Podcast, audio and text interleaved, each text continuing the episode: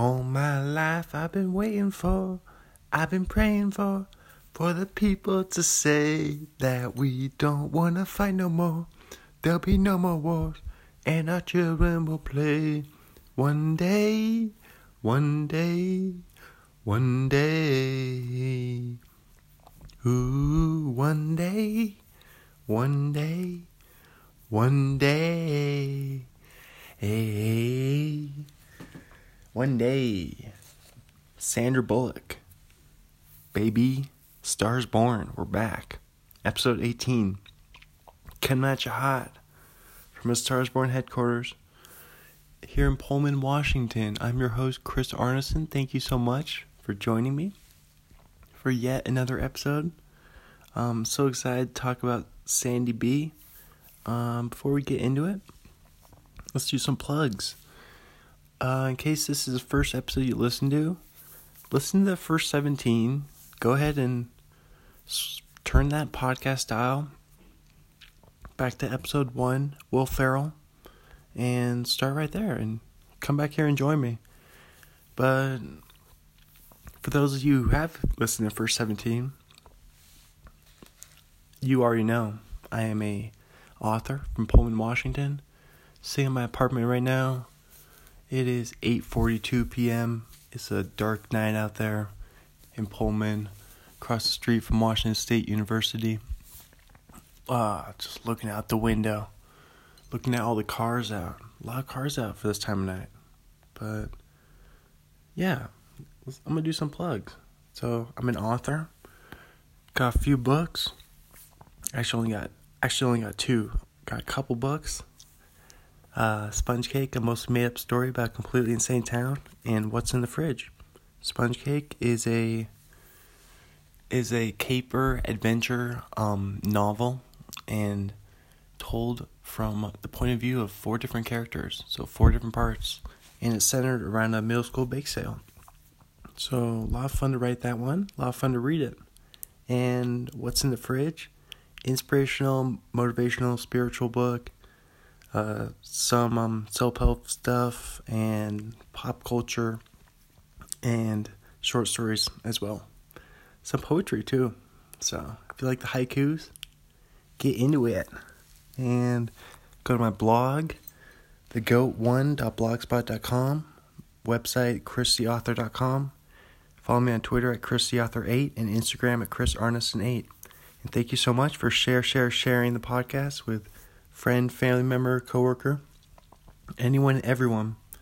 I'm so happy to be building the community of starfishes. It's an exciting time. Exciting time here in Pullman. I can't wait. Can't wait to see what happens here with the podcast. Very, very fun. having a lot, lot of fun doing it. Um, before we talk about Sandy B, let's do some some updates here. So the Mariners update, we do that every episode. The Mariners played the Oakland A's today in spring training, and they lost seven to four. So, dang. Tomorrow, 5:05 p.m. at the Cincinnati Reds. Okay, look forward to that.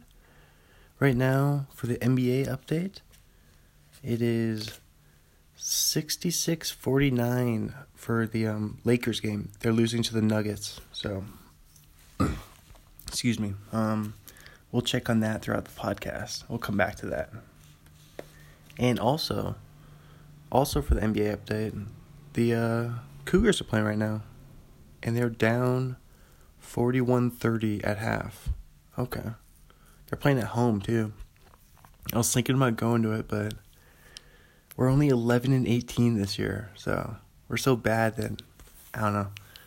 I just figured that I didn't want to watch us lose by like 30 points. We'll see what happens though. Hopefully we win. We'll check on that one too throughout the pod. Uh, let's do a, another regular segment here. Um, the Simpsons episode. So every episode of A Star Is Born, we talk about different Simpsons episode, somehow related. Oh yes, I didn't mention the state of the um, podcast, or the state of this episode, is Virginia, as you can see in your podcast description there. And we chose Virginia because Sandy B was born in Arlington, although she was raised in Germany and Austria. So I did not know that. I didn't know she was raised abroad. Um, yeah, so we're doing Virginia, and the Simpsons episode is Deep Space Homer. So I chose that one because of the gravity connection. As y'all know, and we'll talk about uh, Sandra Bullock's one of her better known movies. Um, excuse me, Gravity. So that's a space movie. She's an astronaut, and here we go. In this episode, NASA selects, or oh and this is the 15th episode of season 5. Originally aired February 24th, 1994. In this episode, NASA selects ordinary man Homer Simpson for the, a space mission, hoping to boost public interest in spaceflight. However, chaos ensues when Homer's incompetence destroys the navigation system on the space shuttle. and then there's a picture of Kent Brockman a scene where Kent Brockman is convinced that ants are going to take over the world. This scene inspired the Overlord meme. I do not know. I don't know a lot of memes, so my meme game is I need to step up my meme game. Um. Oh, here's something we were talking about just last episode. I was telling you guys about my lighthouse, or uh, excuse me, outhouse calendar, and we were wondering why are there so many crescent moon symbols on these outhouses? So I looked it up, and this is from something called atlasobscura.com. Why we think outhouses all had crescent moons in their doors. And then it says the classic symbol of an outdoor toilet was probably just made up.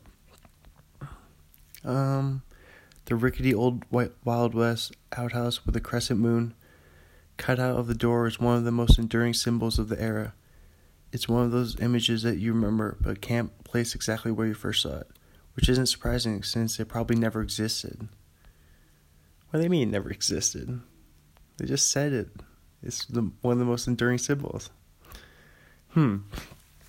Um, from cartoons to films to modern day replicas of historic toilets, the cutout shape of a crescent moon in an outhouse door seems like something that's so ingrained in our cultural consciousness that it must have existed in real life. It existed on that calendar, that's for sure.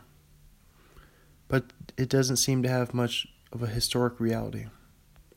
Quote, I have never, with my own eyes, seen a crescent moon shape in an actual outhouse. I could confidently date to earlier than about 1960 says Dr. Adam Davis of the Missouri Folklore Society. Ooh, I could click on the Missouri Folklore Society. Oh, it went. it pulled up this crazy. I'm gonna Google them. I want to see what the Missouri Folklore Society is. That sounds like a.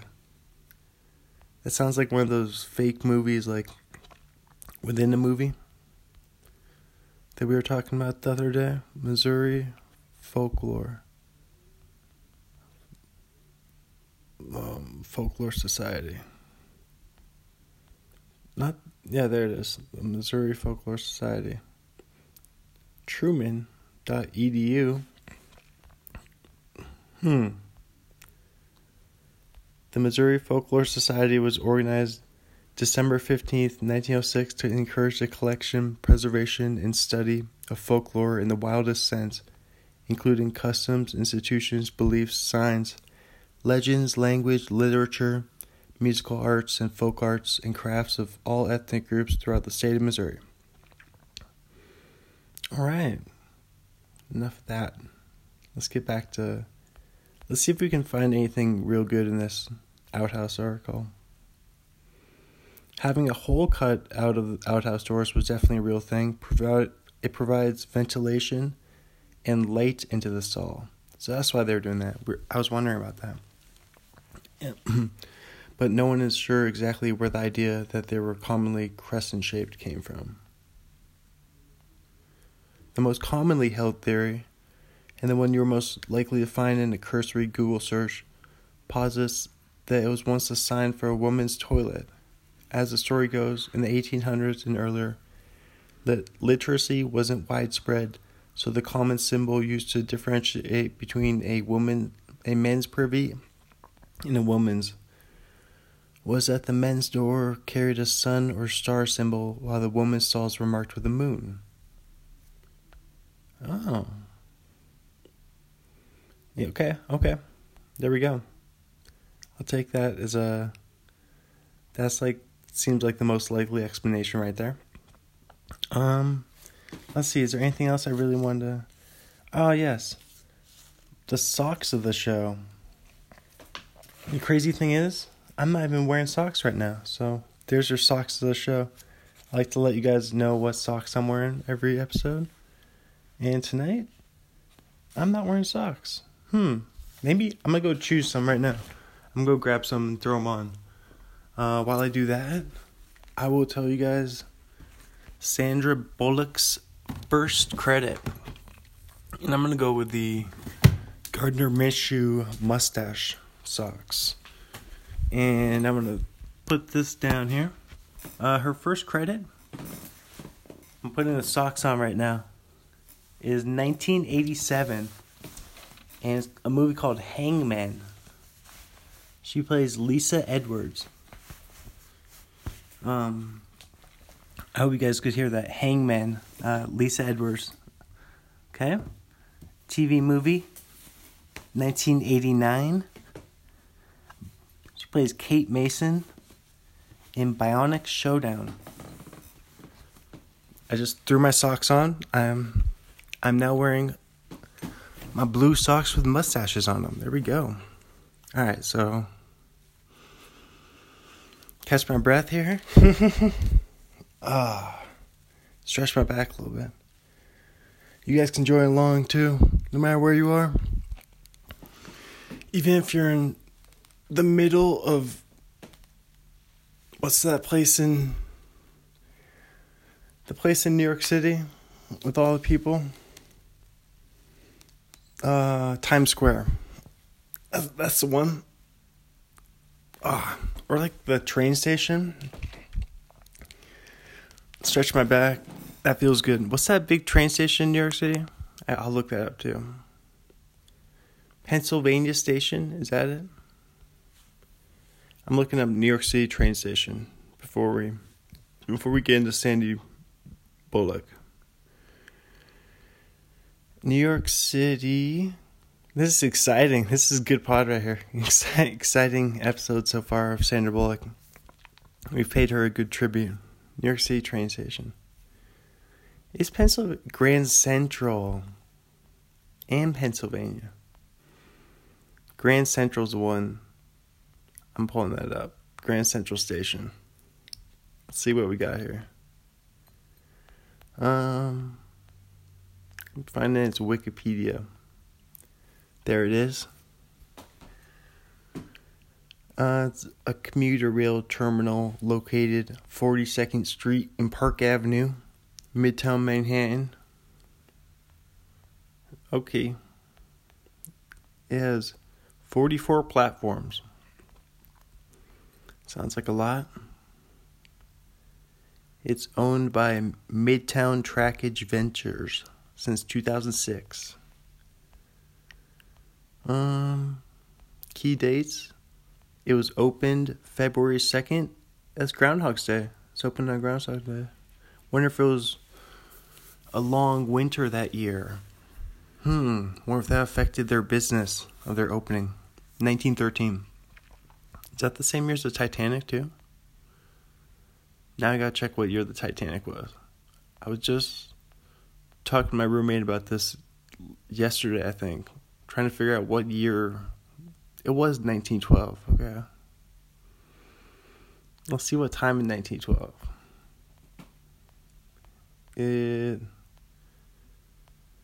um maiden voyage April 10th, 1912. Okay in service till the 15th. Alrighty. Alrighty. Out of Titanic. That's enough Grand Central. Let's do Sandra Bullock here. 1987. Hangman, Lisa Edwards. Uh, TV movie 1989, Bionic Showdown, The Six Million Dollar Man and the Bionic Woman, plays Kate Mason. 89, Starting from Scratch, TV series, plays Barbara Webster, one episode. 89, Who Shot Pat, plays Devlin Moran. Um, 89, A Fool and His Money, Debbie Cosgrove. This one looks interesting on the the poster brought me in. It's a it's a crazy poster. There's a guy like standing on top of money and he's carrying a suitcase. It's a businessman. And he's standing on it's like a magic carpet of dollar bills basically. And then Sandra Bullock's in the front. Uh, a fool and his money. Makes sense. Guess he's the fool. I don't think Sandra Bullock would play a fool. She wouldn't do that. That doesn't sound like her. That doesn't sound like something Sandra would do. Uh, 84 minutes. It's a short movie. Comedy, drama, rated R. While watching TV, ex ad man. Ex an ad man. It's like Don Draper, I guess. Morris Codman receives a message from God. What, if, what if you got a, excuse me, it's, excuse me, I think I need some water. My throat, let me clear my throat. All right. Um, it's from 1989. What if you got a friend request from God? He's like, "What's Facebook? I don't even know what Facebook is." I want to watch that show. It seems like a good show. It seems like an exciting premise.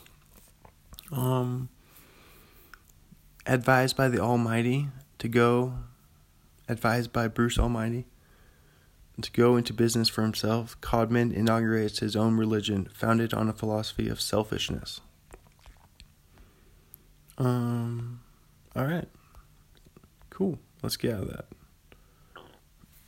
Let's go TV movie. Another TV movie. We see a lot of those. 1989, The Preppy Murder. Plays Stacy. 1990 TV series, Working Girl. Plays Tess McGill for 12 episodes. Um, I think now, let's do another regular segment. Let's do the pin of the pin of the week, pin of the episode. Every episode, I talk about a different pin. Um, these are T-shirt pins. A lot of them are baseball related, and this one is too. Um, it's a giant U.S. flag, and it says, and then it's like, I guess these are ducks. It's really weird. They're orange. They have yellow beaks. I think they're ducks. I just don't know why. They're standing up though. They're ducks who have legs and stand up. It's really weird looking. But they were playing catch. They're playing baseball. And um says WA WA Washington District 1 2003 uh 910 baseball all-stars Alderwood Little League. Yeah, this was when we I was on 910 uh, all-stars and we went to state. So I got a bunch of got a bunch of pins from that. And um yeah, it says WA District 1 in orange. 2003 is in orange and then 910 Baseball All Stars Alderwood Little League LL um, is in green. Yeah. And the the ducks are actually they're mainly green, but then they have an orange an orange belly, I guess. But yeah, I got a lot of those pins. I hadn't seen them for years, but when I moved over here to Pullman recently, I was clearing out a bunch of stuff and I, know, I think my dad handed them to me. He was like, "You want these?" Like, they don't take up lot of space. Sure, why not? Um, so we got a few more of those to go through, but that's the one for this episode. I like it. It's one of the bigger ones. The past two, this one and the Penelope Cruz one, have been two of the bigger, two of the biggest pins actually. Um, yeah, yeah. Speaking of regular segments, let's do the Maywood cooking the fast way recipes. So these are a couple, couple of desserts right here, and I think they're both from Tina Houston. Tina Houston. The first one is cream puffs. Here we go. The ingredients: one cup of water, half cup of butter, one cup of flour, four eggs, pudding mix prepared, powdered sugar, and the directions. In saucepan, heat water and butter until the butter is melted. Add flour all at once. Stir well over low heat until the mixture forms a ball. Remove from heat. Add eggs one at a time, stirring after each egg until mixture is smooth and velvety. Velvety. Drop by excuse me. Drop by spoonfuls on a greased baking sheet two and a half inches apart. Bake at 400 degrees for 20 minutes. Reduce heat to 350 degrees and bake for another 20 minutes. Cool. Remove tops with sharp knife. Scoop out any soft dough. Fill with pudding, replace tops, and sprinkle with powdered sugar. There you go. That's cream puffs. And here is, and I remember eating those. Um, must have been back in the day, back in elementary school or something. But I distinctly remember cream puffs, and they were delicious, so good. So if you're a cook out there, any, uh, especially people who like baking and making these desserts, definitely make the cream puffs. I recommend it. And this next one, it's another short one right here. I also remember it. It was delicious. So here we go. Dirt pudding. Ingredients are uh, one 20 ounce package of Oreos crushed, two packages vanilla instant pudding, two cups of milk, one cup of powdered sugar, one 8 ounce container Cool Whip, one 8 ounce package of cream cheese. Alright, and the directions Mix everything together except Oreos. Layer crushed Oreos on bottom of 13 by 9 inch pan, followed by filling then Oreos again. Followed by filling then Oreos again. Okay. Whatever that means. Alright, but those are both delicious. Those are two of the most two of the most favorite desserts out there for me. So I want to make those. I'll have to make them. Um. All right. Let's see. Let's see. Let's get back to Sandy B. Let's see if anything's happened with the old Cougars are half. Oh no. We start the second half and we start with a 5-0 run. There we go. 41-35 now. I like it. I like it.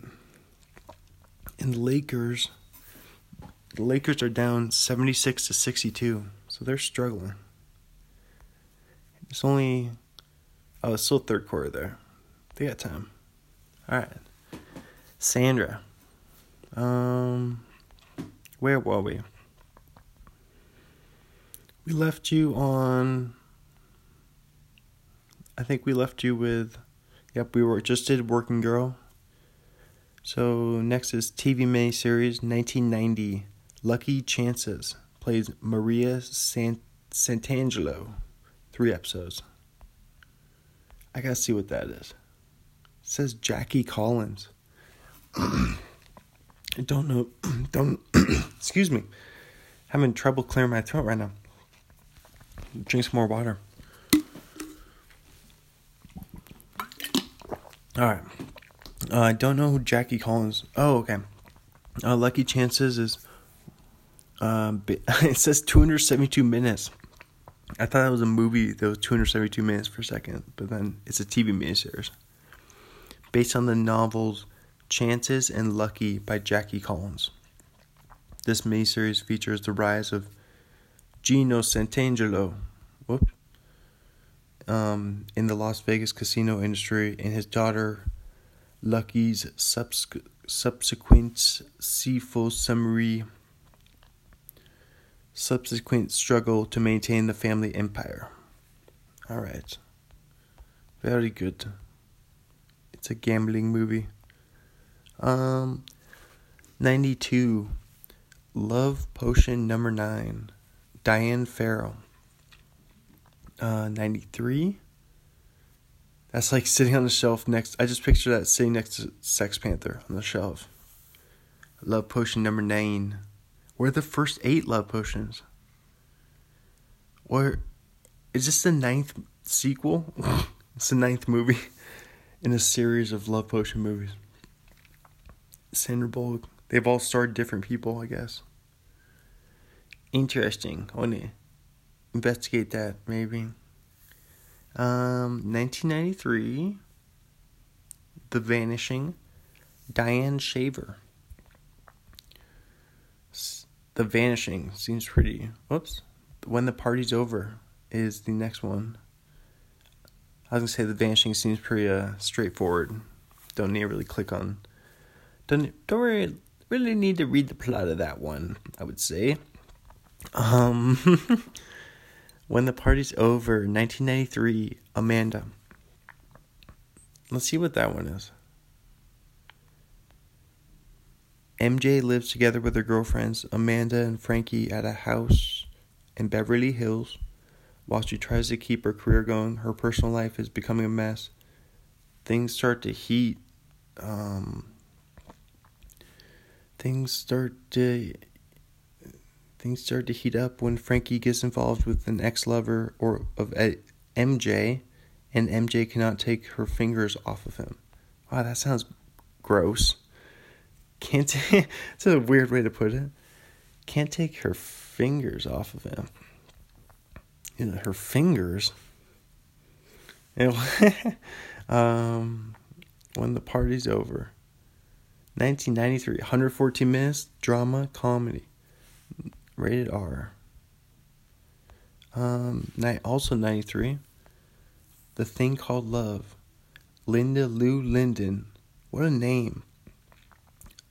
Linda Lou Linden. Sounds like a. It's like a pageant queen, like Miss a Miss America judge, maybe, like a Miss America moderator. I'm Linda Lou Linden, and you're in my house. I brought some brownies if y'all want some. Cause you're in Linda Lou Linden's house now. Uh, I like that. She's like, yeah, I brought some, I got some sweet tea and chocolate chip cookies. A gallon of sweet tea and a big old plate of chocolate chip cookies for y'all. Linda Lou Linden. I like, I like it. That could be a character. I mean, it already is. Oh my gosh, what am I saying? It is a character. No, but I want. All right, we gotta see what it's about, because it's not. It's probably not the way I'm picturing Linda Lou Linden. Um, a group of newcomers to the country, mu- to the country music business, seek love and stardom. Oh, oh, she's a country music star. That's who Linda Lou Linden is. That's what that makes sense that she's like, I'm opening for Kacey Musgraves, Linda Lou Linden. Uh, that's a good name though. I wasn't I wasn't thinking country music star, but it makes sense. I guess she is I, I guess when I look closer she is carrying a guitar in the in the movie poster, so if I had investigated that a little more I would have figured it out. Um, 1993, Fire on the Amazon, Alyssa Rothman. 93, Demolition Man, Lenina Huxley. Lenina, what a name. And then Huxley, okay.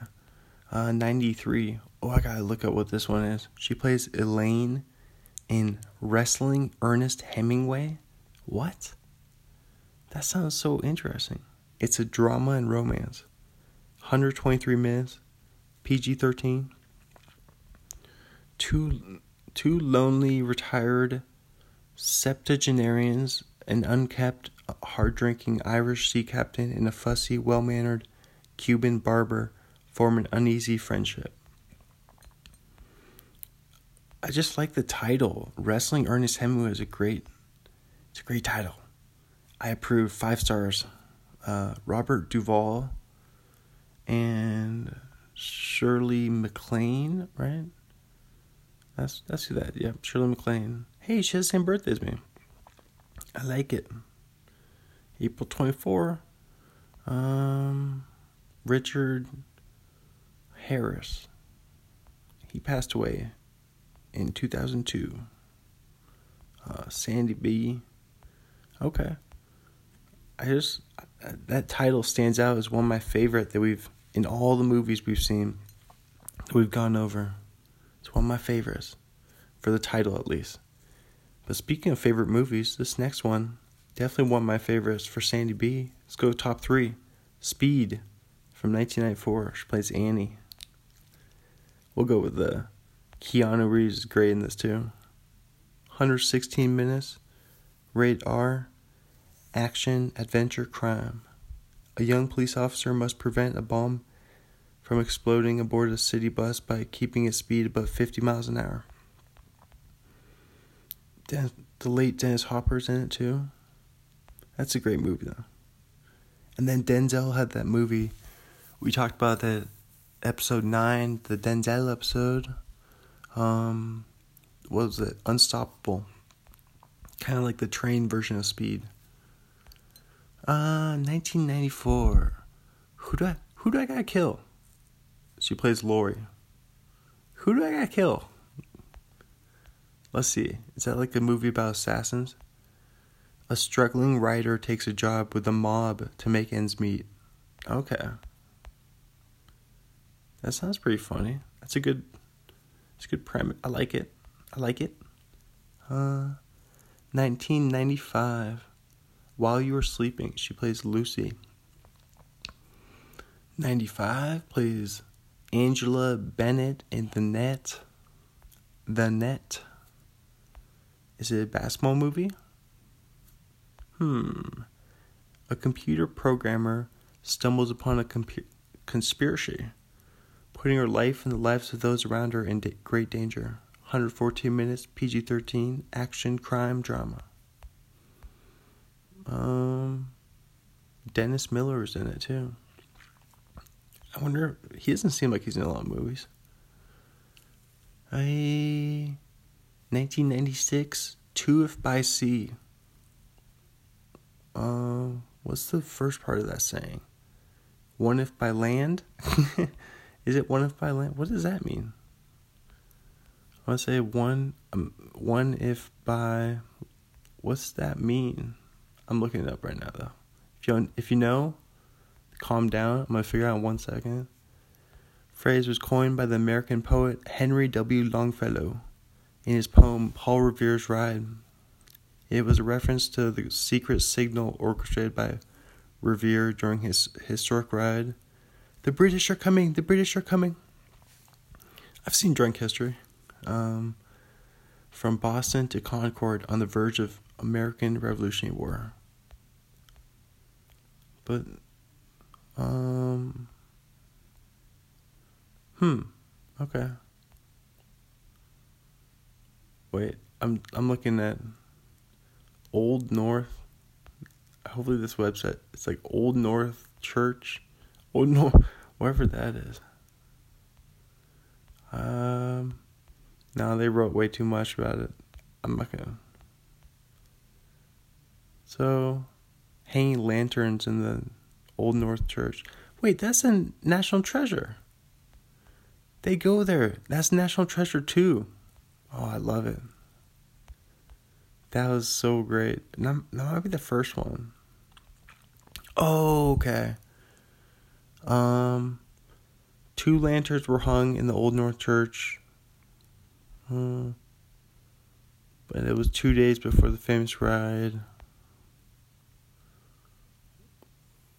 the signal was by him, not for him. It was to warn the people of Charlestown across the river, who the Patriots were unsure of reaching in time. I'm trying to figure this out. I took AP US History. I should know this. That was way back junior year of high school, though. Um, so I'm assuming they just hung one lantern. If they're one if by land, two if by sea. I guess I just want to know what the literal meaning. And they're not giving it to me, so I'm just gonna. We're not gonna worry about. It. We're not gonna struggle with it anymore. It's been. It was a that was a struggle. Sorry, I had to take you through that slog right there. Um, we kind of figured it out though. Um, let's see what Two If by Sea is about. Frank O'Brien, a petty thief, and his seven year long girlfriend, uh, Roz, want, want to put an end to their unsafe lifestyle and just do that last job, which involves stealing a valuable painting. Okay. Okay. They're thieves. They're petty thieves. Uh, 1996, A Time to Kill, Ellen Rorick. Uh, 96, In Love and War, Agnes von Kurowsky.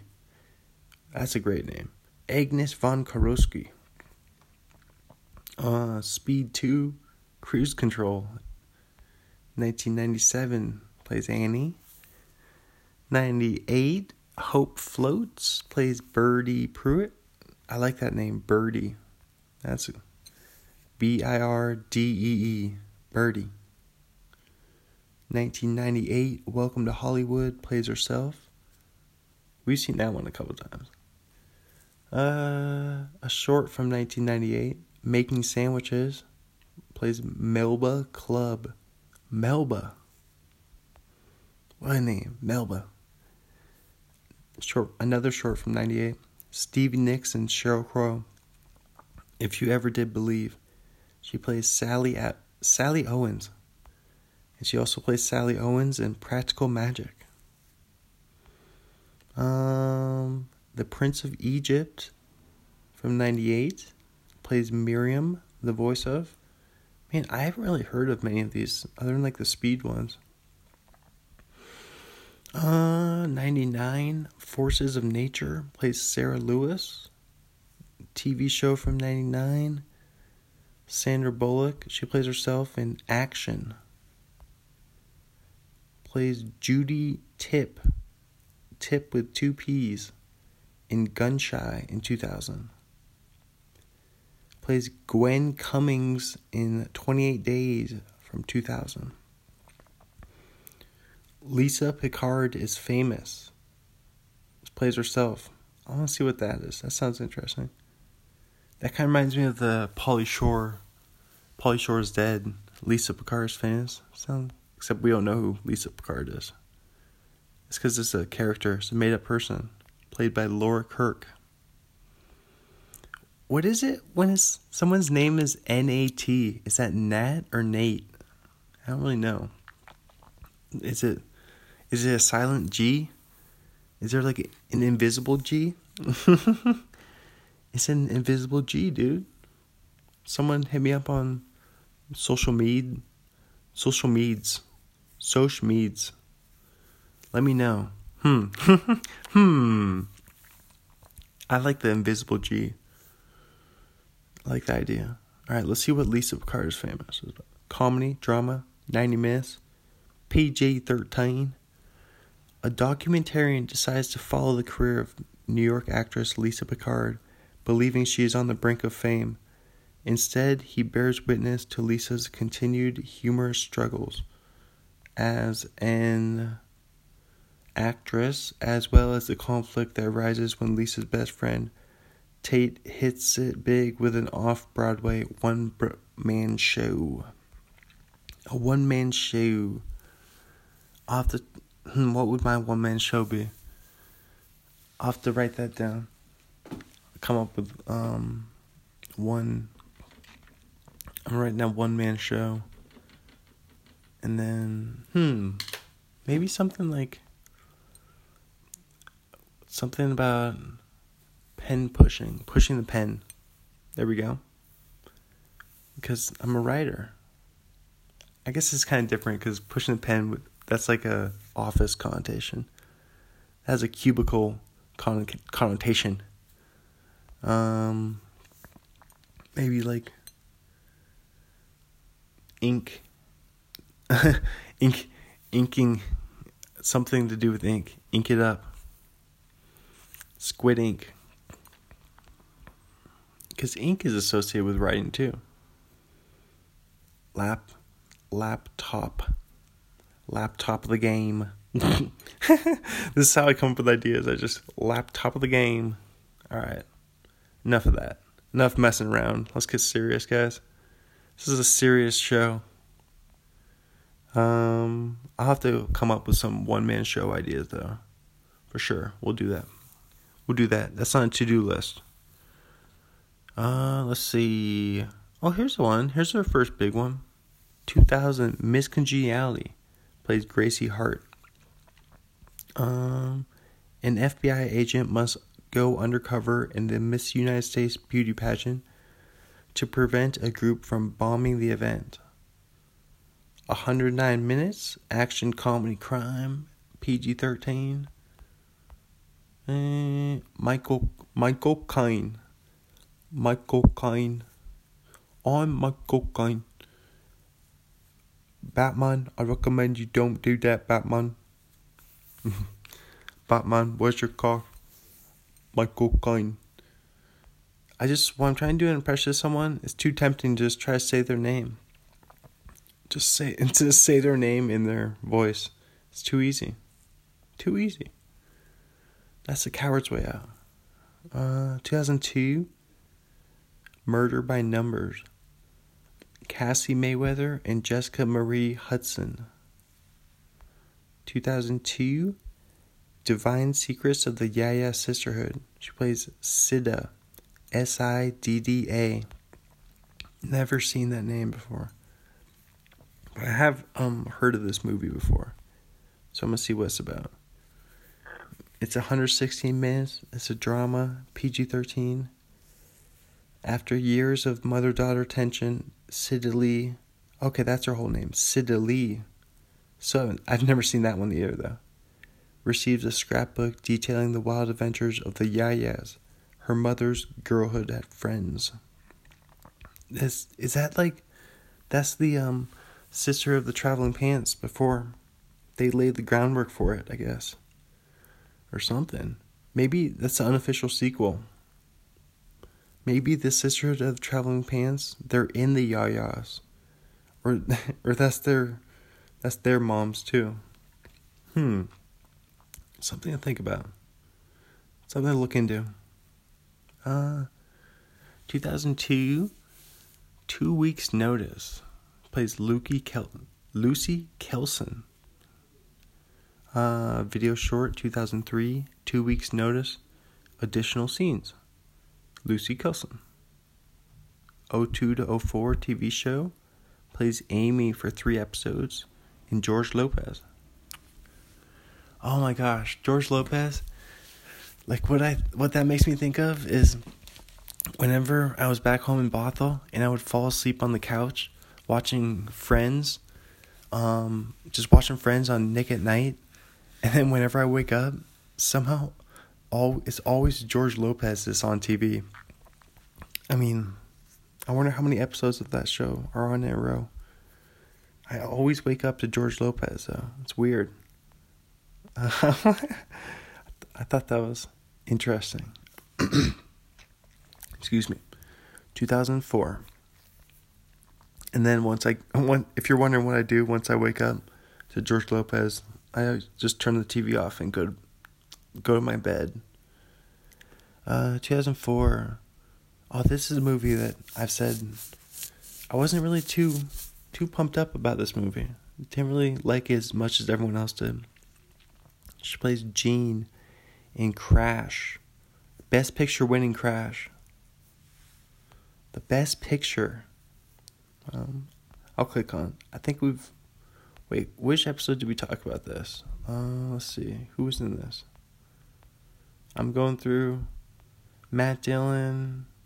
We talked about maybe William Fichtner.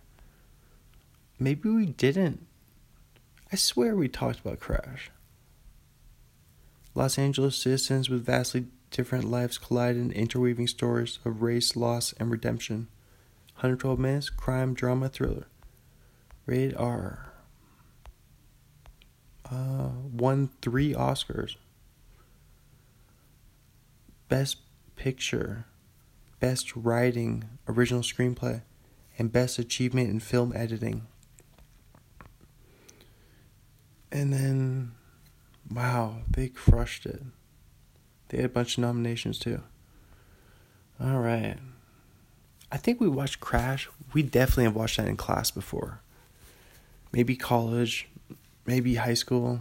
Can't remember. Came out in 04, so. 05. Loverboy. Mrs. Harker. Oh, also 05. Miss Congeniality 2. Armed and Fabulous. Gracie Hart. Also, this is 06. The Lake House. Plays Kate Forster. I think I, I've heard of this one. I've heard this one being really good. Oh, this is another one with Keanu. She likes working with Keanu. 99 minutes. It's only PG. Drama, fancy, romance. That's what it's about. A lonely doctor who once occupied an unusual lakeside house begins exchanging love letters with his former with its former resident, a frustrated architect. They must try to unravel the mystery behind their extraordinary romance before it's too late. So it's like a time travel one. That's why I was kind of he's it's a letter writing time travel movie. I like it. A few of my favorite things. Uh 06 Infamous plays Nelle Harper Lee. Is that how you spell Nelle? N E L L E. Hmm. Wait, and then Harper Lee. I'm checking. Isn't Harper Lee the name of a famous author? If I'm not mistaken. Yeah, isn't the writer of To Kill Mockingbird? her, her character's name is Nelle Harper Lee. What? What? Uh, that's. Let's look at Nelle Harper Lee uh, born April 28th, 1926, and passed away February 19th, 2016. Um, she she lived a pretty long time. What almost to almost 90. She was an American novelist widely known for To Kill a Mockingbird, published in 1960. Immedi- immediately successful. Won the 1961 Pulitzer Prize and it's become a classic. Um, yeah, read that one in high school. She's from Monroeville, Alabama. Monroeville. She went to the University of Alabama. Roll Tide. Roll Tide. Uh, where's Monroeville? It is South Alabama. Kind of near Mobile. Mobile. Very, very well. 6,500 people there. All right. Another one of her books is called Go Set a Watchman. Wait, it was published. This book was published in 2015? She published a book that recently? What? Uh, we have to read. What is this? Um, although written before her first and only other published novel. Whoa! To Kill a Mockingbird is her only book, other than this one. Um, it is now more widely accepted as being a first draft of the famous novel. Okay, so it's basically the same thing. Wait, so she's only written one book? Oh my gosh. And it's like the most famous book of all time. That's amazing. Amazing. What are the odds? Uh, the title comes from Isaiah 21 6. For thus hath the Lord said unto me, Go set a watchman, let him declare what he seeth. It alludes to Jean Louise Finch's view of her mo- uh, her father, Atticus Finch, as a moral compass watchman of Maycomb, and has a theme of disillusionment as she discovers the extent of the bigotry in her home community. Okay. Wow. That's so interesting that she only read wrote that one book. I wonder what she did. I wonder what else she did. Oh, she wrote a lot of articles though, at least. Okay. Wonder what else she did. Um, very good. Maybe she must have written a lot of other stuff that maybe she had a blog. she had a blog that she just wrote on paper. That must be it. Um, let's see the Lakers game. Oh, they came back. 87 85. They're only down two. 10 minutes left in the game. And the Cougars. Oh, dang it. We're down 16. 59 43. Uh, six and a half minutes left. Okay. We need a miracle. All right, here we go. Uh, 2007, Premonition plays Linda Hanson. 2009, oh, here's a good one. Plays Margaret Tate in The Proposal. This was with Ryan Reynolds. Um, 108 minutes. Rom com drum. PG 13. A pushy boss forces her young assistant to marry her in order to keep her visa status in the U.S. and avoid deportation to Canada. Oh, Canada. That's funny because Ryan Reynolds is the one that's Canadian in real life. If movies were real life, uh, All About Steve. I heard this one was good too. Mary Horowitz, 2009. Let's see what this one is. 99 minutes, PG 13, rom com. Convinced that CCN cameraman is her true love, an eccentric crossword puzzler. A crossword puzzler. Didn't know that was a job. Trails him as he travels all over the country, hoping to convince him that they belong together. And who plays Steve? Oh, it's Bradley Cooper. Bradley Cooper. Okay. Oh, here's her big one. I haven't seen this one. I've only seen bits and pieces on TV. Uh, what channel was it on? Probably must have been maybe FX. Could have been FX Fearless. Um, I don't. I don't. TBS maybe, but it's The Blind Side, 2009. Leigh-Anne Tuohy. Her last name's crazy. T U O H Y. Tuohy. Uh, great movie. I mean, I haven't seen all of it, but I haven't read the book either. Got the book sitting at home. Don't have it here. Would have would have got it out if I had it here, but don't have it. So, 129 minutes. PG 13. Biography, drama, sport. Uh, speaking of sports, now's a good time to do the regular segment, the Grantland segment. Uh, this is Grantland number nine.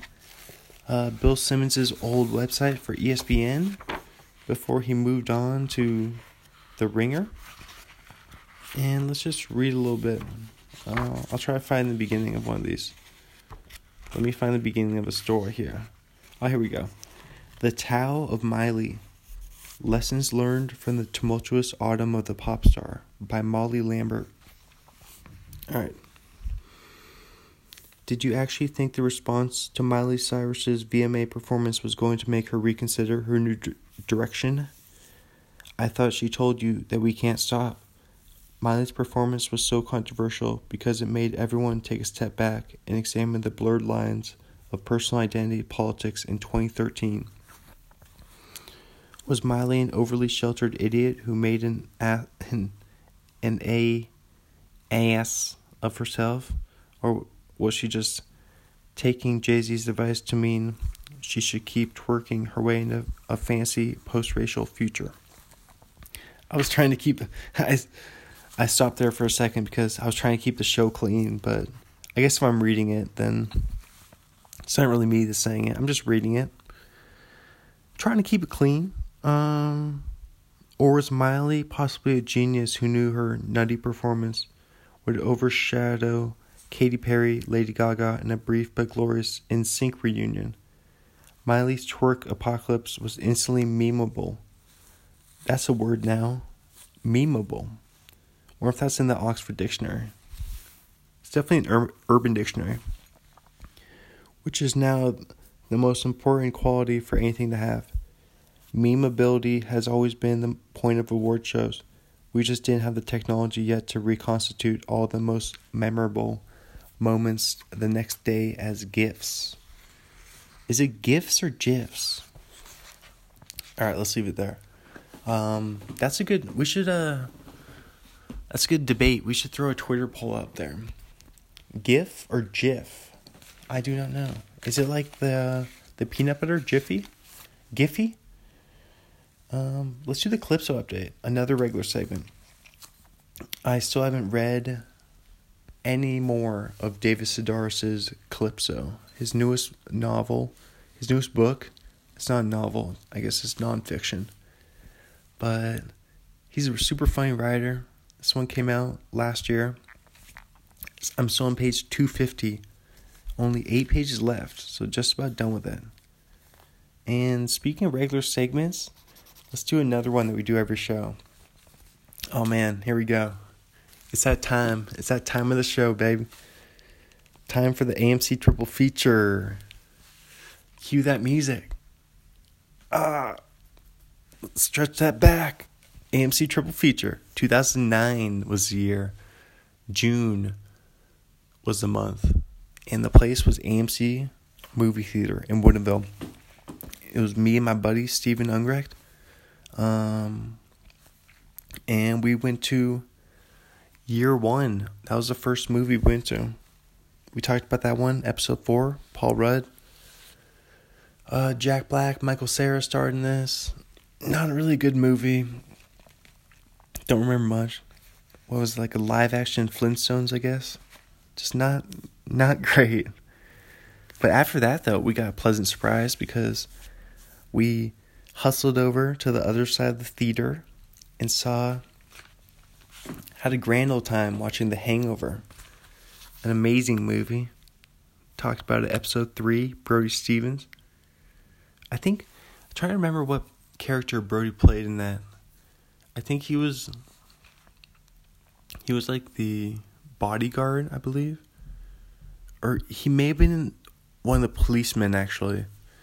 Oh yeah, when um I guess we can just check. I think he's one of the policemen when they work in when they're getting tased. You remember that part? When they all get tased? That's funny. Uh, let's say the hangover. Brody Stevens. Brody. He's a police officer, I'm pretty Yep, Officer Foltz. Yep. Speaking of Foltz, let's do more NBA update. I want to see what Markelle Fultz is doing. He got trade former uh, UW Husky standout, number one pick in the draft. Drafted by the Sixers. Um, his last tweet from yesterday was, "I don't know what quit or give up is," and then four exclamation points. So I guess he's motivated right now. He's on the Magic. Let's see if he's done anything in the past few games. Um, what do we got? Oh, he hasn't even played for the Magic yet. Oh, great. so that's not that's not a good sign. Oh, he's he's hurt. No timetable for his return. He's out with a shoulder slash wrist. So two separate injuries. Dang. So that's your Markelle. Oh, Markelle Fultz not expected to play for the Magic in 2018-2019. Okay. So not come back. They're not making the playoffs either, so all right. Cougars are down 66-53 with less than 3 minutes left. Oh, it's looking like it's looking tough for them. All right, let's get out of Let's read about the blind side. Uh, wait, did we do? Oh wait, I just abandoned the. Good thing I came back to it. I almost, you guys almost just let me abandon the AMC triple feature, just right in the middle. I figured I was done after I figured out that Brody Stevens was one of the police officers. No, I gotta let you guys know what was the third part of it. It was uh well I'm sure you know if you listen to the first seventeen episodes, but it was Land of the Lost. We talked about episode one, Will Ferrell. A completely just terrible movie. I don't know how else to describe it. I didn't really enjoy it. Maybe they were trying trying too hard or maybe it just wasn't my sense of humor. It was an old TV show. We might as well let's just do it right now. We've been we've been putting it off for too long, but now is the time to finally look up the TV show Land of the Lost. Um, Land of the Lost. It just says the film. Yep, Land Lost TV show. There it is. Um, 1974 to 1976. Sid and Marty Krofft. Uh, okay. So it is a show from the 70s. Very good. Very good. What's the overview? Details the adventures of the Marshall family, father Rick and his children Will and Holly, who are trapped in an alternate universe inhabited by dinosaurs, a primate type people called Pakuni, and aggressive humanoid lizard creatures called Sleestak. Uh, the episode's storylines focus on the family's efforts to survive and find a way back to their own world, but the exploration of the exotic inhabitants of the land of lost is also an ongoing part of the story. So it's pretty much just like crazy Narnia fancy. Just, I don't know. I don't know what it was. Didn't make sense. Even Will Ferrell couldn't save it, so that's how you know it wasn't good. That's if you just boil it down to that, basically. Will Ferrell can't save it. That's how you know it's not not good. Um, let's see, The Blind Side. It's a long movie, 129 minutes. PG 13, biography, drama, sport. The story of Michael Oher, a homeless and traumatized boy who became an All American football player and first round draft pick in the NFL with the help of a caring woman and her family. Let's check on Michael Oher and see if he's still. I think he might be retired actually by now. Because this movie is pretty old. So let's see Michael Oher. He definitely. What? He definitely played for the Ravens. He played for. We'll see. He's a free agent, currently a free agent. So I guess he's still trying to play. Um, he's 32, about to be 33. Uh, last played for the Panthers 2015 2016, the Titans in 2014, and then the Ravens 20, 2009 to 2013. He's a Super Bowl champion with the Ravens. Back in um that was Super Bowl man, Roman numerals. What was that? 40 47. There we go. Um and that was the Ravens defeated the 49ers 34-31. That was the one in the Superdome in New Orleans that the the power went out. Let's see. There will be a section here for Let's see. The broadcasting. Um yeah. Yeah. That's surprised there's not Oh, the yeah, the Blackout Bowl. Baltimore built a 28 to 6 lead. I don't remember that. They had a 28 to 6 lead early in the third quarter before a partial power outage and the Superdome suspended play for 34 minutes, earning the game the added nickname of the Blackout Bowl. After play resumed, San Francisco scored 17 unanswered third quarter points to cut the Ravens' lead to 28 23 and continue to chip away in the fourth quarter. Um, yeah. Wow. So it was after halftime, actually. The Blackout Bowl. All right, very good. That's the blind side. And where were we here? 2011. Extremely loud and incredibly close. She plays Linda Schell. I heard about this one too. Let's see. I want to see what this is. Tom Hanks is in it. That's why I heard about it. 129 minutes. Another long movie. Adventure, drama, mystery. PG 13. A nine year old amateur inventor, Franco, Francophile, Francophile, and pacifist. Um, oh, it's what's Francophile? Does that mean someone who loves Germany? I think that's what that means. Let's see. Franco. Yep. Oh, France. Person who's fond of France. So I was in the right track there. I said Germany, so I wonder what that name excuse me. I wonder what the name is for someone who loves German. Let's see. I don't want to search it. I'm not worried about it. I'm laughing over here. My in A Stars Born HQ. Francophile. Francophile. Francophile? Alright.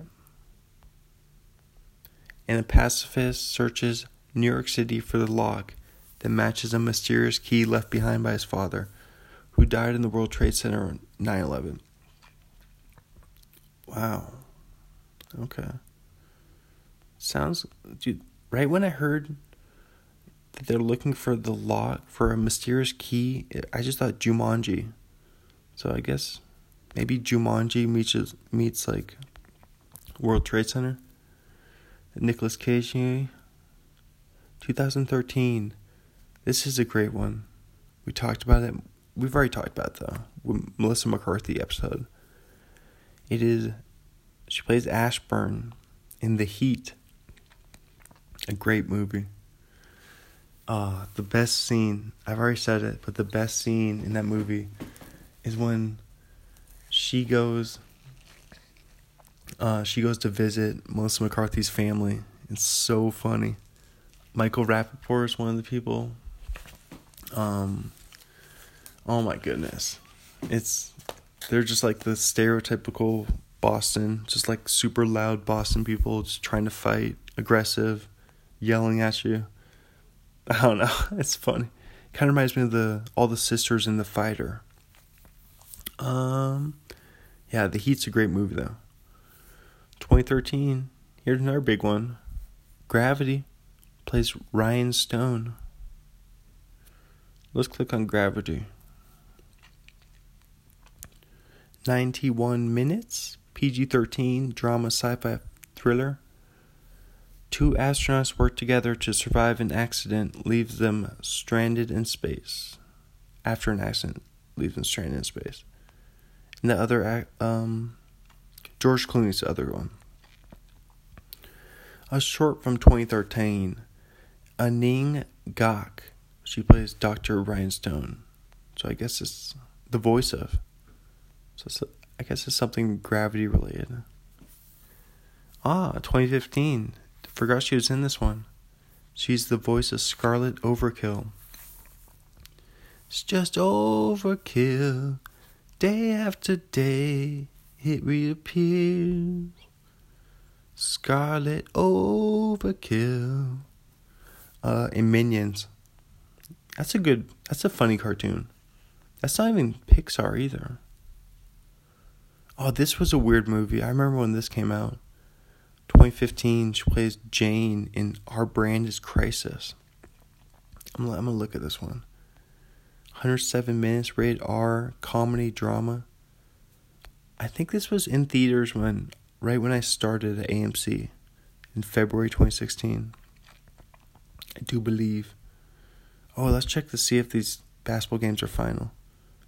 Okay, WSU, dang, we did. We lost 72 61 to the Oregon Ducks at home.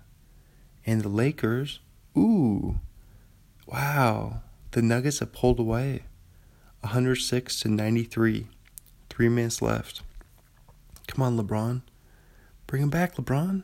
Let's go. All right, so come on, Cougars.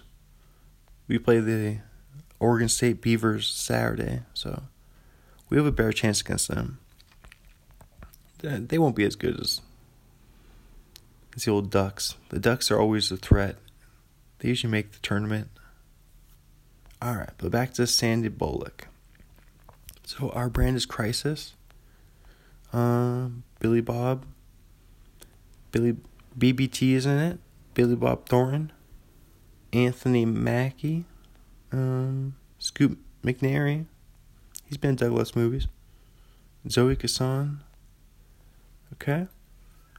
A battle hardened American political consultant is sent to help re elect a controversial president in Bolivia, where she must complete, compete with a long term rival working for another candidate.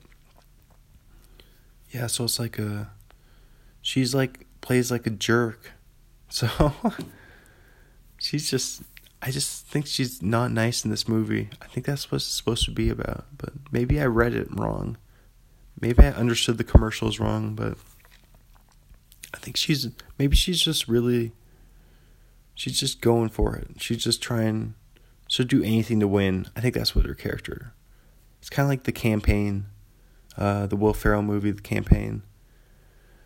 I think she's just she's cold blooded. That's what it is. That's what it is. Wow. Sandra Bullock has not worked in the past few years. So that was 2015. And then 2018. So she didn't work there for three years. Um, 2018, she was in Ocean's 8. Plays Debbie Ocean. I think I've really only seen the first Ocean movie. But maybe not even that one. Probably just a little bit of it on TV. Um, before we talk about that, let's see. What do I want to tell you guys about? Any little stories I want to tell? I want to talk to you guys about. All right, so I gotta go to Miami with, or not Miami. What I said, I was trying to say Maui, Hawaii, with my family way back in 2007 and 2008. So I was in junior high. Uh, we went to Ka'anapali, uh, which is near Lahaina. Um, I definitely remember walking around downtown Lahaina. Wait, I'm gonna pull up Lahaina and see. Let's see what Lahaina is all all about. Let's click out of the Franco file. French. Oh, bonjour. I'm a Francophile. Uh, oui, oui. Lahaina. I'll look up Lahaina here. Um, Lahaina, Maui. 11,000 people, 700. 11,700. That's a lot. That's more than I thought. Wow. Maui's beautiful. It's a picture of like a rainbow in the hills. I guess they're mountains, they're not really hills. They're bigger. Lahaina. They have the um Lahaina hosts they actually host the uh, Maui Invitational, which Bill Walton. Oh my gosh, Bill Walton is my favorite basketball announcer of all time. I love Bill Walton. The event is sponsored by Maui Jim, which is the sunglasses. I just love how Bill Walton just gets so like sidetracked and he just doesn't even talk about the game at all. Like he just doesn't even care. He'll just talk about like surfing just in the middle of the game. Just in the last like 30 seconds is coming down. The team they're tied. He's just talking about the movie or something. I love it. I love how he doesn't care about the game. but he's supposed to talk about the game. It's funny. Alright. Enough Bill Walton. Uh, this is interesting. Halloween is a major celebration in Lahaina and has become a signature event with crowds averaging 20 to 30,000 people. The evening starts off by closing front streets of vehicles so the KK, parade of children in costumes can begin. Eventually, adults in costumes join in, and by dark, the streets become one big party. Some refer to Halloween night in Lahaina as the Mardi Gras of the Pacific. Wow. That's so cool. I want to go there for Halloween. What? What? All right. Anyway, though. Yeah, so Lahaina is cool. It, I remember there's some little shops in downtown. Um, they definitely had some some cool like museum kind of stuff, statues, all sorts of stuff. Nice little streets you could walk down. Um, so we did that, and this also reminded me of when I saw Aloha with my grandma in Great Falls, and had to get help from the usher to to help get her to stand up.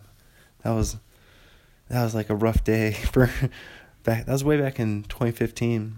Um, but yeah, that was a rough day for me and my grandma. Um, let's see, the first step of that out of the airport when I went to Maui for the first time, especially, it was just like walking into like a sauna. Just got slapped in the face by the humidity. It was also like that in Washington D.C. Oh my gosh, I remember that in 2014 when I went there for the Richmond wedding, the old Virginia wedding. But yeah, so humid there too. Just not used to the humidity because it's not that bad. It's not that humid up in the northwest here. Um, let's see. Oh, we did the whale watching. We did um took a boat out to Molokini. I'll have to look up Molokini here. It was a whale watching thing. We did some snorkeling. Uh, Molokini is like a big, basically a big rock out in uh, off the shore of Maui here. Let's see. It's a crescent. Oh, that's so funny. Crescent moon. That's like the theme of the podcast now. Crescent shaped rock, partially submerged volcanic crater, forms a small uninhabited islet located in Alal- Alalakiki Channel between the islands of Maui and Kahoolawe, Kahoolawe within Maui County in Hawaii. Okay. No people live on it. And it's 23 acres. Highest elevation 161 feet. So 23 acres. So not very big. I think there's just a bunch of trees on it. Recreation. Or maybe not even trees. It just looks like rock actually. Just volcanic rock. Um yes, yes. This is what we did. Molokini is popular for scuba diving, snuba. I've never done snuba or snorkeling. Oh my gosh. I don't think I have the courage to ever do snorkeling. It just seems so scary for me to be like it's just as scary to be super far underwater as it is to be like high above the ground. It's I don't know. But snuba is a form of surface supply diving and it's a portmanteau. I love that word. Portmanteau. That's when you combine two words of a snorkel and scuba as it bridges the gap between the two. Okay. Developed by Snuba International. I just like the name. Yeah, so basically you have like a long hose that connects to a compressed air cylinder on a raft at the surface. Okay. And then you go down like 20 feet or whatever. I would do that over, I would definitely do that over scuba diving, that's for sure. Let's see how far down you can go. What's the disadvantage? In strong current, wave action, or breeze, the combination of underwater hose or surface raft can pull quite hard on a diver. Snuba is therefore best used in areas where wind, waves, and current are negligible. Okay. Okay. Oh, since the depth of a snuba dive is limited to about 20 feet, decompression sickness is not likely to be a problem. That's what I'm scared about decompression sickness um, also known as diver's disease, disease or the bends. Yep, the bends. That's when, let's see what this is. What is decompression? Uh, causes. Eh, it, it's in when you come, the rate, oh my gosh, there's so much, there's way too much like science information here. I'm not gonna, wow it's getting like bubbles. It's basically having bubbles form. Bubbles form in your body on depressurization. Oh my gosh. Yeah, there's lots of sciencey stuff in that. There's lots of science stuff there. Uh, so yeah, that's Snuba. Yeah, yeah, okay. I would do Snuba. I'd do it. That's Molokini. Oh, what's the mythology around Molokini? That'd be interesting. All this Hawaii talk reminds me. I really love uh, Moana. That was a great movie.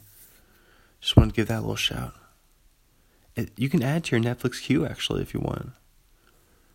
Um. All right, here we go. In Hawaiian legend, Molokini was a beautiful woman. She and Pele, the fire goddess, were in love with the same man. The jealous Pele cut her rival in two and transformed her into stone. The woman's head is supposedly Pu'ui Olai, the cinder cone by Makena Beach. This is one of the various legends involving Molokini. Oh, wow. The cinder cone. What's a cinder cone? A cinder cone is a steep conical hill of loose pyroclastic fragments such as volcanic clinkers, cinders, volcanic ash, or cinder that has been built around a volcanic vent. The, okay. okay. Very good. Okay. Let's get let's get out of that. So yeah, that was Molokini. Oh, I loved it. I love going on a boat. One of my favorite things to do. We snorkeled we didn't do any snuba. Nobody did scuba either. I think there was some good food on the boat. Um, I was too young to drink, obviously, only in junior high. But oh, I remember the. I think his name was Captain Dave, the captain of the boat, and he was really funny. So, just like some tan guy, with probably looks like the Gilligan's Island. I don't watch Gilligan's Island, but he looked like a character from it.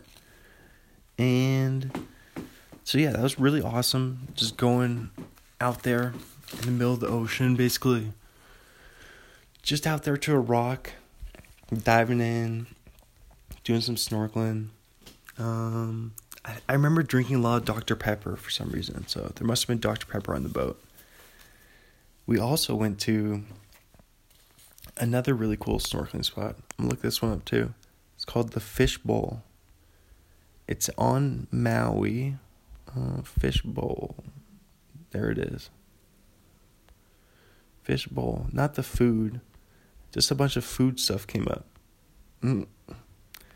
It came up with like Rico's Public House is what came up there. Snorkeling, fishbowl. Um, let's see. I guess it doesn't even have a Wikipedia, but I'll have to go to. It's in the Ahihi Kinau Natural Area Reserve. So there's a bunch of. Um, we hiked over a bunch of lava, I think, to get there actually. So that was really cool hiking over the lava. Um, just this all this dry lava. And the fishbowl was just this little. I'm trying to find let's see, tropical snorkeling. Mm, it's kind of it's probably twenty feet, and just tons of fish, very colorful fish. Um, tropical. There's not any good. Someone make a Wikipedia for the fishbowl. That deserves to have a Wikipedia for sure. But maybe they don't want people to know about it. Because it's kind of one of those hidden spots that Maybe only locals know about it.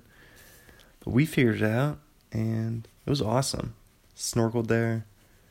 Saw some cool cool fish, some like coral, like coral reef. It was cool. I like hiking. Hiking's one of my favorite things to do. Just being outside. It's a lot different in Hawaii though than it is in Washington, that's for sure. Um, we also spent a lot of time at DT Fleming's Beach. So DT Fleming's Beach was let's see. Yep, DT Fleming Beach. It's a public beach in northwest region Maui. Um, oh, what? What? Named America's best beach in 2003. Holy cow. By who? By who?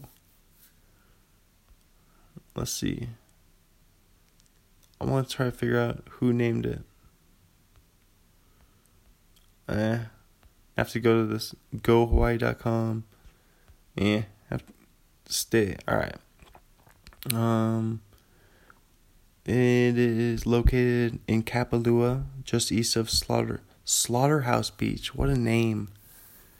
Slaughterhouse Beach. I hope it's I hope it's humane. And uh, like a bunch of vegetarians just come like protest it. They're like picket signs, like PETA people. Oh, that'd be funny. Uh, that's a Funny or Die video right there. The beach is named after D.T. Fleming, the man who introduced pineapple to West Maui. What? That's awesome. I love it. Introduced pineapple to West Maui. See, that's good to know. That's what you need to know. That's why we look up D.T. Fleming Beach. That's why we play the game. Uh, cross that off. In, how do you how do you become the person who introduces West Pi- Pineapple to West Maui? What? He's just like, hey guys, hey guys, come try this. Come try this smoothie. Check it. Check it out. Have this some of this fruit salad. And they're like, what's this one this one yellow fruit is particularly delicious. I love it. Um one of the things we did at DT Flame Beach is boogie boarding. We actually did a lot of boogie boarding. Very fun. I always wanted to do what's it called like skim boarding? The one where you like throw the board down on the sand. I think that's what it's called. Skimboard. Yep. Skimboarding. Let's see. It's a board sport uh, used to glide. Use a skimboard to glide across the water surface and then ride it back to shore. Unlike surfing, skimboarding begins on the beach by dropping the board onto the thin wash of previous waves. Skimboarders use their momentum to skim out to breaking waves, which they then catch back to shore in a manner similar to surfing. Another aspect of skimboarding is flat land, which involves performing tricks derived from skateboarding such as ollies and shove-its on the wash of waves without catching shore breaks.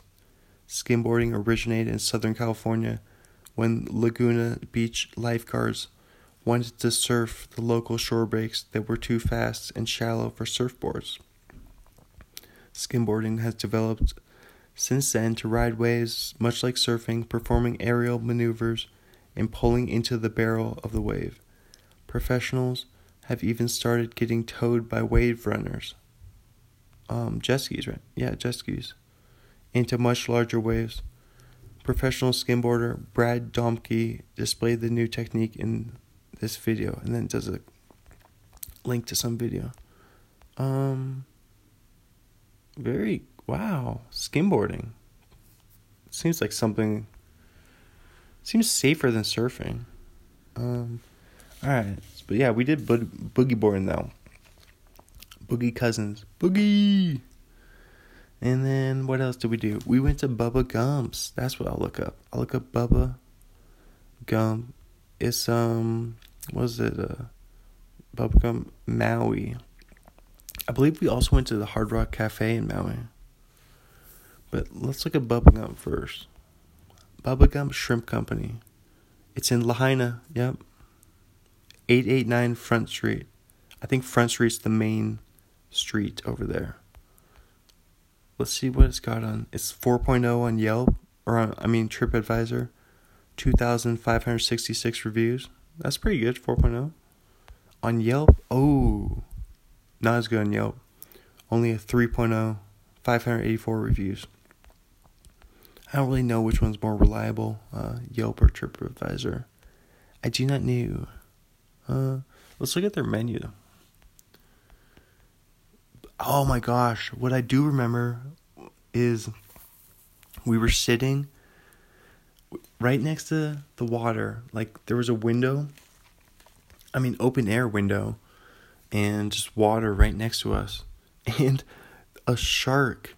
We just saw a shark fin like come up just basically a few feet from us. Just right when we were eating at our table. So that was pretty gosh, I'm sharks are kind of scary. Like I was saying, like my roommate's from Hawaii and he's saying how he just goes out there and swims at night and just completely not scared of sharks at all. But I don't get it. I don't get it. Just the idea. It's all the lore, the legend of the shark. It's been built around them. All the movies, Jaws, Finding Nemo, Fish off food. no, fish off friends, not food. Bruce. Uh, all right, here we go. I'm looking at Bubba Gump, their menu. I love appetizers. I'm a big appetizer person. So let's see what they got for apps. Mama Gump's garlic bread basket, best ever popcorn shrimp, traditional shrimp cocktail, run across America sampler. What's the sampler is Bubba's far out dip and chips, chilled peel and eat shrimp, spicy chicken strips, hush pups, I love hush puppies. Talked about that in the Virginia wedding. When we talked about the Virginia wedding, um, hush pups and Mama Blue's fried shrimp. They got Bubba's far out dip, which is spinach, roasted red peppers, artichokes, and Monterey Jack cheese with homemade tortilla chips. Shrimp Shack, mac and cheese, Shrimper's net catch, Cajun shrimp, calamari, frizzled onion strings, seafood hush pups. Not quite hush puppies, we make them better. Tasty shrimp and fish with golden corn, deep fried and served with a remoulade, remoulade dipping sauce. And whoops, let's just look at one of the sandwiches they got here. They got something called a Dixie Fish Witch. A Dixie Fish Witch. Fish Witch. Forrest and Lieutenant Dan had one every day. Uh, your choice of a southern fried or charbroiled fish sandwich with Louisiana special sauce and pepper jack cheese, served with fries. Pepper jack's definitely one of my favorite cheeses. I'm just gonna rank my top top three cheeses off the top right now off the top of the dome Gouda, Dubliner, and Munster. Okay, I like the fancy cheeses. And then let's just see one more, one more item. They have des- let's see if they have dessert. Oh, they do have dessert. Oh my gosh, looking at all these pictures of this food definitely making me hungry. Definitely have to eat something after this podcast. That's for sure. Because all these pictures are just, wow.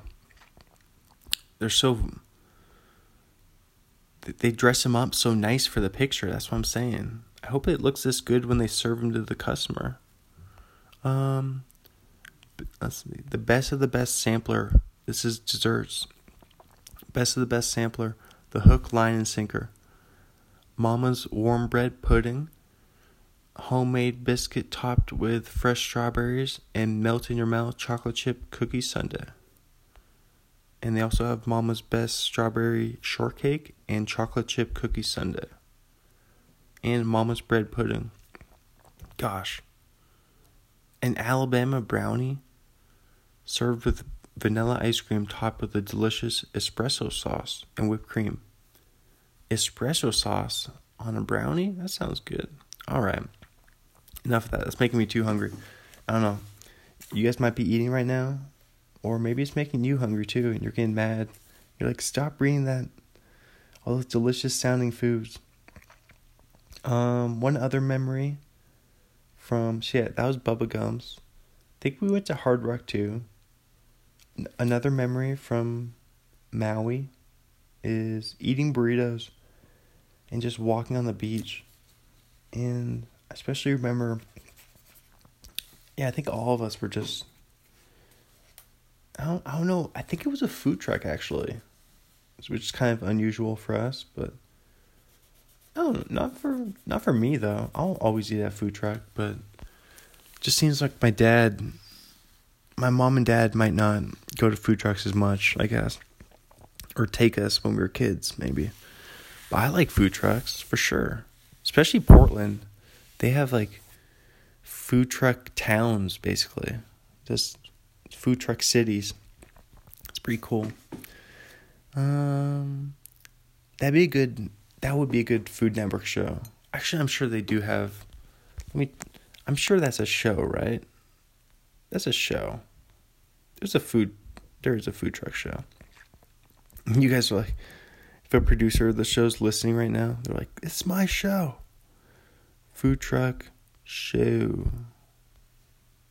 If it's not, of course there's one. The Great Food Truck Race. I've heard of that. Yeah. On Food Network. And of course that's the thing. It's like The Amazing Race meets Chopped. Excuse me. I wonder if uh, Guy Fieri has anything to do with this one. The host is presented by Tyler Florence. Seven, uh, seven teams of three race, uh, seven teams of three race across the country with their specially outfitted food trucks, competing in speedy food challenges and facing a weekly elimination. At the end of the race, the food truck team that has not been sent home wins a grand prize of fifty thousand dollars. Okay, wow. Um, let's see if it has a. How does does this show not have a? Oh, there it is. Nine seasons, nine times. That's a lot. It started August fifteenth, twenty ten. Billed as a cross between Cannonball Run and Top Chef. So they just chose two other things. I said Amazing Race and Chopped, and they said Cannonball Run and Chop, Top Chef. Same diff, same difference. Um, wow, it's still going. Very cool. Very cool. Food Network has a lot of. They got a lot going on over there. Food Network. They got a lot cooking over there.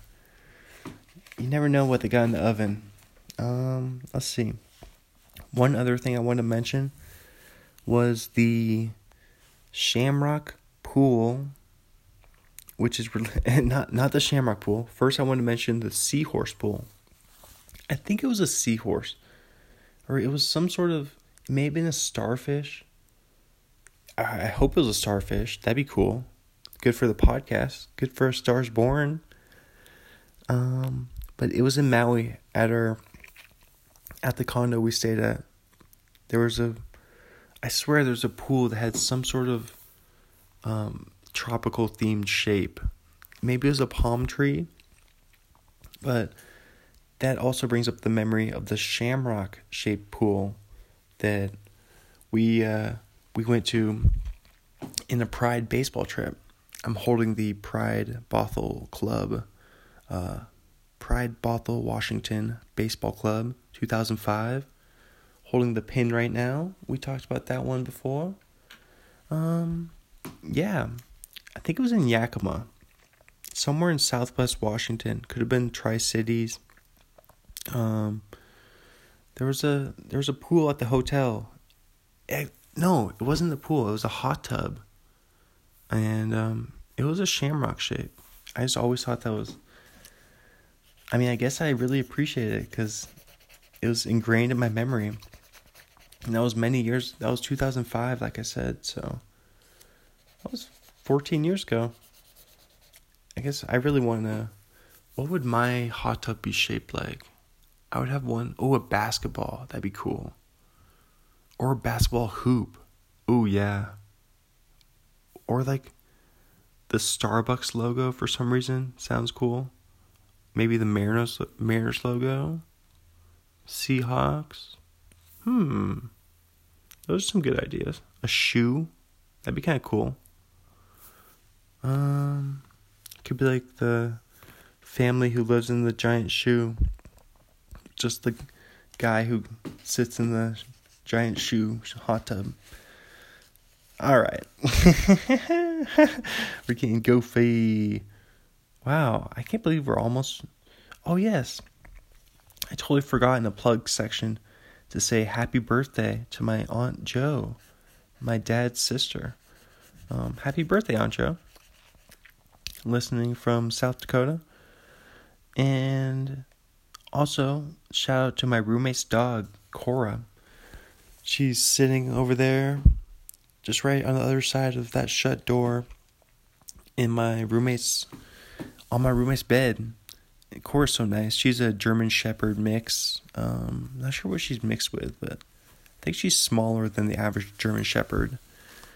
And I just gave her a real good belly rub earlier today. So that was a good moment in the kitchen. Uh, over there in the living room. Our apartment, I'll tell you the layout of our apartment. So, right when you walk in the door, you're right in the kitchen right away. And then when you go left, you're in the living room. And then, so you go far left, all the way to the wall. And then, if you go right there, um, there's a door, and that goes to our porch, to the balcony. It overlooks the parking lot. Just a little balcony. Um, lots of icicles that were overhanging right above it, so those were kind of intimidating to me. But actually, a ton of icicles fell today. They melted because it got up to like almost 40 degrees today. Just downright warm. So lots of stuff was melting. It was a soggy, and it was raining too today. But anyway, so that's the living room. Uh, my roommate's got his fish tank in there. We got our TV in there and his video game consoles. Um, so then, in between the kitchen and the living room, there's the aisle that goes. It goes past down. How do I describe it? It's a hallway. it's not an aisle. It's not like a movie theater. It's a hallway, and there's the two bathrooms on your right. There's the storage closet in between them. Uh, the first bath bathroom on the right has a washer and dryer in it, which is really nice. I love having a washer and dryer in the apartment and not having. I've had to go use one for the like the whole apartment building shares, and you have to pay quarters on it, and that just stinks compared to having one just in your apartment building. I mean, in your uh, room, basically. So nice. So nice. Um, but then at the end of the hall, past the bathrooms, there's the three rooms. So I'm the room on the right. So I walk in, I take a right to my room, and then my roommate with the dog is in the middle, and then my other roommate who loves playing video games is on the far left. The one from Hawaii is the one who loves playing video games. But um, yeah. So that's my uh, and also the one from Hawaii is the one with the fish, the big old fish tank. Um, man, that's my apartment. Can you picture the layout? I think I, I think I laid it out pretty good. Um, before we wrap this baby up, I don't want to wrap it up yet, so let's just read a little bit of Oliver Sacks's The Man Who Mistook His Wife for a Hat and other clinical tales. This was a really interesting book that I read a little bit of it uh, a few episodes back. I think I only did one episode of it. But here we go. This is called Cupid's Disease. A bright woman of 90, Natasha K., recently came to our cl- clinic. Soon after her 88th birthday, she said she noticed a change. What sort of change? We queried. Delightful, she exclaimed. I thoroughly enjoyed it. I felt more energetic, more alive. I felt young once again. I took an interest in the young men. I started to feel, you might say, frisky. Yes, frisky. This was a problem? No, not at first. I felt well, extremely well. Why should I think anything was the matter? And then, my friends started to worry. First, they said, You look radiant, a new lease on life. But then they started to think it was not quite appropriate. You were always so shy, they said, and now you're a flirt. You giggle, you tell jokes. At your age, is that right? And how did you feel? I was taken aback. I'd been carried along, and it didn't occur to me to question what was happening. But then I did. I said to myself, You're 89, Natasha. This has been going on for a year. You're always so temperate and feeling, and now this is this extravagance? You're an old woman, nearing the end. What could justify such a sudden euphoria? And soon as I thought of euphoria, things took on a new complexion. You're sick, my dear, I said to myself. You're feeling too well. You have to be ill. Ill? Emotionally? Mentally ill? No, not emotionally, physically ill. It was something in my body, my brain, that was making me high. And then I thought, God damn it, it's Cupid's disease. Cupid's disease? I echoed blankly. I had never heard of the term before. Yes, Cupid's disease. Syphilis, you know. I was in a brothel in Salonika nearly 70 years ago. I caught syphilis. Lots of the girls it. We called it Cupid's disease. My husband saved me, took me out, had it treated. That was years before penicillin, of course. Could it have caught up with me after all these years? There may have been an immense latent period be- between the primary infection and the advent neurosyphilis, especially if the primary infection had been suppressed, not eradicated. I had one patient treated with salvarsan by Ehrlich himself who developed tabes dorsalis, one form of neurosyphilis, more than 50 years later. But I had never heard of an interval of 70 years, nor of a self diagnosis of cerebral syphilis mooted so calmly and clearly. That's an amazing suggestion, I replied after some thought. It would never have occurred to me, but perhaps you're right. That's a good place to leave that off. Wow.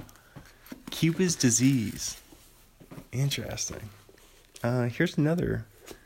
Speaking of interesting, this is another book I'm holding right here. Adulting How to Become a Grown Up in 468 Easiest Steps by Kelly Williams Brown. This was a Christmas gift from my mom. Uh, here we go. Step 292. If you and your friends all want to expand your social circle, think of creative ways to do that. Sarah said that once every few months, one of her friends has a dinner party where she invites maybe five people and asks everyone to bring something new, someone new. Often, someone who has just moved to, to town or maybe recently broke up and is in the market for new friends, which brings us to be nice to new people. Step 293 Being new to a place or job is like being really sick. When people show you a small amount of kindness, it feels like a great deal of kindness because you're so nervous, slash stressed, slash anxious, slash lonely, slash unable to swallow solid foods. You don't need to go over the top, but stopping by to introduce yourself and issue an invitation goes a long way. If they're new at work, invite them to grab a cup of coffee that afternoon. If they're new in the building, let them know that you'd love to answer any questions about the neighborhood where the best pizza is, which scary neighbors to avoid, and so on. Which scary neighbors to avoid, and so on. Uh, you can even pull the old fashioned, still classy move of bringing the new neighbor a pie. Ooh, what kind of pie? I just talked about my favorite kinds. I would go pumpkin or maybe strawberry shortcake. I don't know, do you count strawberry shortcake as a pie? You count angel cake? I love the angel cake with the strawberry and the Cool Whip. Um, hmm, Marionberry pie. Oh, chicken pot pie. If you've ever been new in a non friendly place, you know how awful it is. All of us, sooner or later, will be new somewhere, hoping there are decent people around. Be those decent people. Very good. That's a good little, good little chunk of that book to reflect on. Oh, here's another. Oh, oh. Speaking of books, there's another little book right here. I Suck at Girls by Justin Halpern. Uh, I've read a little bit of this before too, so let's just read a little more. And this is a chapter called I'd Rather Not See You Sitting Next to Me on Friday Night. I celebrated my 25th birthday inside a tiny linen closet at Avanti with six other waiters and an overweight line cook named Ramon, who had a teardrop tattoo on his cheek that may or not have signaled they killed a man in prison. Happy birthday, they whispered as Ramon handed me a tiramisu with a single candle flickering in the middle of it. They were whispering because management had implemented a new rule prohibiting more than two employees from congregating on the restaurant's grounds during work hours, which made this gathering feel more like an underground communist meeting in the 1950s than the celebration of my first quarter century of existence. the the old red red scare. Um, I'll look that. That'd be something to. That's something to Google right there. What was it the red scare? That was the thing where everyone was accusing people of being. Here, let's just read about it right now, and then and then we'll hop right back to Justin Halpern and his book. Um, Red Scare is a promotion of widespread fear by a society or state about potential rise of communism, anarchism, or radical leftism. The first Red Scare, which occurred immediately after World War I, revolved around a perceived threat from the American labor movement, anarchist revolution, and political radicalism. The second Red Scare, which occurred immediately after World War II, was preoccupied with the perception of national or foreign communists infiltrating or subverting U.S. society or the federal government. So that was the one where, like, actors, um, yeah, there were actors who were being accused of being communists. Let's see. I want to see like some famous people who were, but they wrote so much about it that. Hmm. let's see. It's later characterized by. Uh, oh, it's in the movie 1952 movie My Son John about parents' suspicions their son is a spy. Hmm. That'd be such an interesting movie, like a current movie about parents trying to figure out that their son's a spy. I'm trying to figure out, like, because everyone has social media now, everyone has cell phones now. Like, everyone's a spy, basically. So that's what that's what's tripping me up about it. Everyone's a spy with your all your cell phones. Uh, abundant accounts in narrative forms contained themes of the infiltration, subversion, invasion, and destruction of American society by un American thought. In science fiction movies like The Thing, 1951, tales of alien humanoid beings abounded.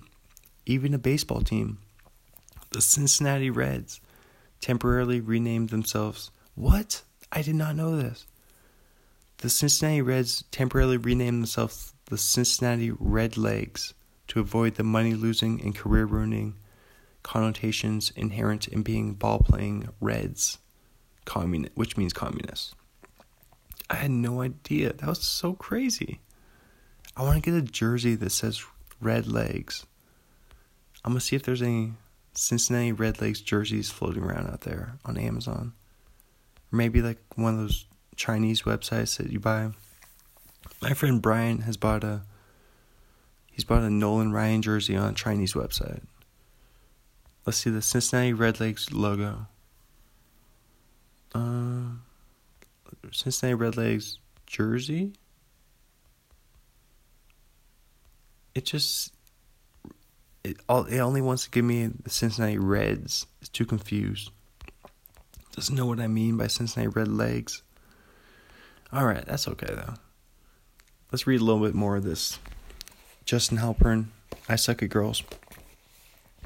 Despite um, the unnatural volume of our voices and the smell of cleaning supplies and dusty linens, it was a touching gesture by my friends. I didn't get you a present, but I shot a pig in the head on my cousin's farm and I made carnitas. I'll save some for you, Ramon said. As I blew, as I blew out the candle, that reminds me of the luau actually. Um, carnitas, uh, shooting a pig. We went to a luau in Maui. Oh my gosh. I I would love to have like maybe maybe I'll I'll have a some sort of luau. Like I'd love to have a big luau party. Maybe like a 50th birthday party or a wedding. Maybe I'll do a luau wedding. We'll see. we'll see. A luau wedding. I definitely want to have luau's be a, play a big role in my life in the future. That's for sure. Uh, as I blew out a candle, um, yep, uh, yep, yep, yep, yep, yep, blew out a candle, and my colleagues very quietly applauded. It dawned on me that I had also spent my 17th birthday working at a restaurant, which meant I'd been working in restaurants for the last eight years. I was no longer the fresh faced kid chasing his dreams. Instead, I was in danger of becoming the bitter lifer who uses dated pop culture references and depresses younger employees. I had moved to LA to break into screenwriting, and while I'd sold a script during my first year there, these days I was doing very little writing and working 70 to 80 hours a week at the restaurant. I had upped my hours for the simple reason that I needed to save money to fix my truck, a 1999 Ford Ranger that started only half the time and had set a set of brakes that made a high pitched shrieking noise my mechanic had eloquently likened to the sound a girl makes when you F her good. Coincidentally, that's what a mechanic. That's like a mechanic translation right there. That was probably a mechanic on good behavior right there. He's trying to. He's like trying to do church talk like you talk at church for them. for mechan- for some reason, I just think mechanics are like they're like the the sailors of the land, I suppose. You know how you say like sail swearing like a sailor? I look at a mechanic as like the sailor of yeah, they're sailors in garages. There we go. They're a garage sailor. I like it. Um, I'm gonna write that one down. Actually, I'm gonna say mechanics. How will I remember? I'll say mechanics equal sailors of land, and then I'll I'll say parentheses. Um, cursing, uh, swear words, because cursing kind of sounds like that. Just makes me think of like like a witch, like cursing, putting a curse on someone doesn't it's weird how cursing also means swearing. What? How did what? And it means putting a curse on someone. Um coincidentally, that was a sound I'd become unfamiliar with in real life, as I'd also hit a huge dry spell with women. I had been single so long that on the rare occasion when I had a sex dream, it tended not to involve actual women only visions of me pleasuring myself to pornography, as if my brain had forgotten what sex was. I was so desperate to be in a relationship that, when I did go out on dates, I usually scared off my companions by trying to lock them down for future dates right away, or asking them repeatedly, Are you having fun? There's nothing less fun than someone asking if you're having it. My life had fallen into a rut so slowly that I didn't even know it was happening until I walked out of that linen closet to go take the orders of a dining room full of hungry septuagenarians, and I realized I realized I was anywhere but where I wanted to be. Um, let's read one more paragraph here. A few weeks after my birthday, I found myself with the first weekend I'd have off in months. All my friends were working at the restaurant, and there was no way I was going to spend that free time alone in my dumpy ground floor apartment in Hollywood ground floor apartment. A dumpy ground floor apartment. That's a good description um, which had begun to stink more than usual thanks to my pothead neighbor's new favorite hobby, which was catching rats with a mouse trap. Why not just use a rat trap? Uh, then hurling their corpses over the fence into my backyard when he thought he, I wasn't looking. oh no, that's terrible. That's cruel. that's like that's like a a terrible horror sequel of Ratatouille. a horror version of the sequel of Ratatouille. When I caught him in the act, he pretended to be offended. Maybe it jumped and thought there was going to be water on the other side, but then there wasn't and it died or something. so, with nowhere to go, in, in need of a break from LA, I tossed some clothes into a trash bag and headed down to my parents' house in San Diego. Oh my gosh. We have to read a little bit of his dad. Um, I, it's all about his dad's like the star, right? Because if his first book was uh, S, my dad says, um, stuff my dad says. Uh, I pulled up to their house midday on Friday, on Friday, and knocked on the front door. My dad opened it and stood in front of me wearing a gray sweatsuit with royal blue racer stripes. Whoa, what in the F are you doing here? he said. Just thought I'd come down and see you guys for a couple days, sort of spur of the moment, I replied. Oh, well, all right. Good to see you, son. Come on in and quiet yourself. I'm watching a show about dark matter. All right, that's a good place to leave it right there. That's funny. Very good. Very good. I think now is a good time. I'm just gonna go ahead. It's almost time to wrap this thing up. Wow, almost time to. Let's see the Lakers' final score: 115 to 99. And let's see if LeBron did well. 31 points, 7 rebounds, 7 assists. That's a good game. Led the team in scoring. Who did well for the Nuggets? The Nuggets, uh, Paul Millsap at 16, Will Barton at 23, Jokic at 12, Murray had, but Jokic had 12 and 17 rebounds though. Murray had 19, Harris had 19. That's the thing about the Nuggets is they have a bunch of people who can score. They even have Isaiah Thomas coming off the bench. Husky, UW Huskies. Oh, I remember that legendary Isaiah Thomas shot against the buzzer beater against the uh, Arizona Wildcats. That I think that won the Pac-12 tournament. Oh my gosh, that was. All right, let's exit out of that Lakers thing. That was such a what year would that have been? 2011, maybe? Let's see. Isaiah Thomas. We'll look this up, then we'll read.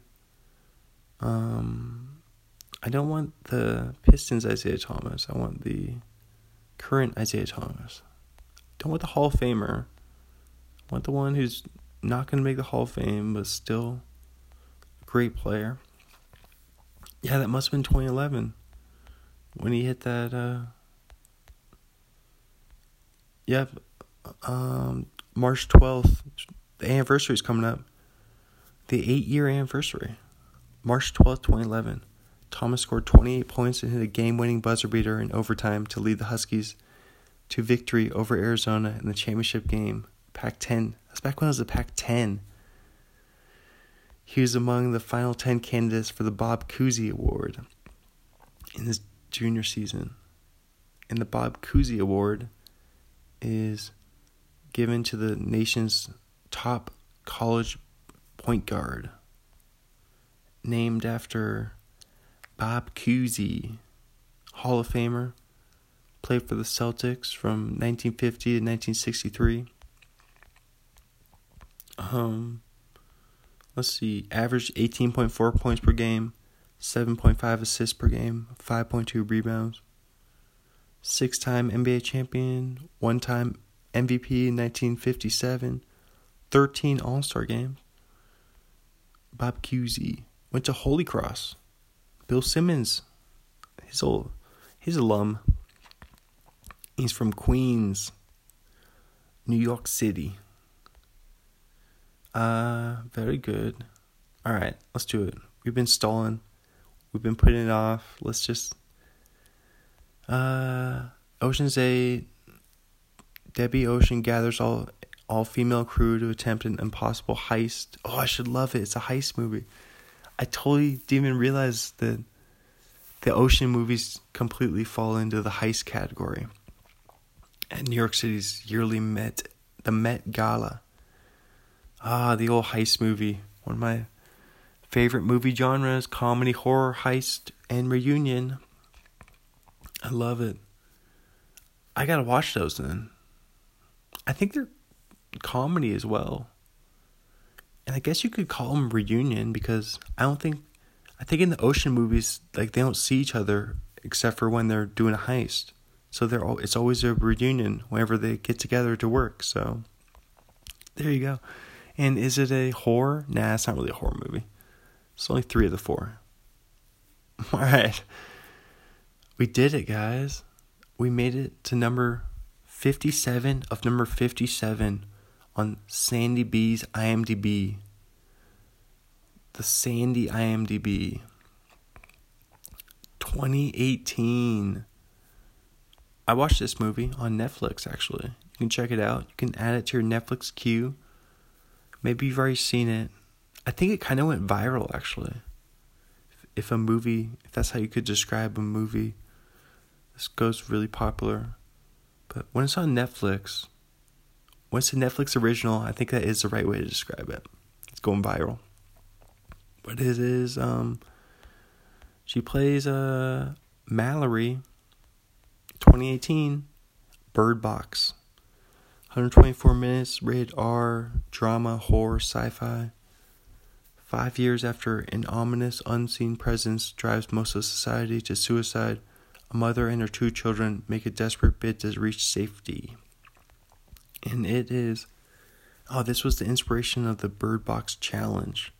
That thing that thing where people were wearing blindfolds and they're trying to do things and like running into walls and stuff. So yeah that's at least that's probably i don't know is that safer than the tide pod challenge? Maybe. Depends where you are. Like if you're in your house the bird box challenge is safer but if you're like outside and you might be able to like walk in the traffic, then maybe the Tide ball challenge is safer. hmm. Either way, they're both not good ideas. Don't do either. if you're if you're listening out there, don't do any.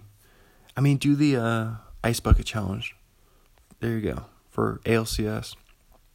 Um, let's see. Let's do a little. Let's do a top three, bottom three, and call it a night. Wrap this baby up. Do some plugs and wrap it up. Top three. I will definitely put the Heat. I will put. Um, what? I want to put.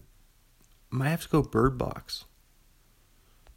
Because I don't really know. Oh, Speed. We'll go the Heat. We'll go Speed. No other early stuff. Does she have any other good? Miss Congeniality was pretty good. Mm. Oh, I didn't see enough of the blind. Oh, Gravity, of course. Let's go Gravity. That's a good top three. Gravity, The Heat, and Speed. And oh, Minions is wow.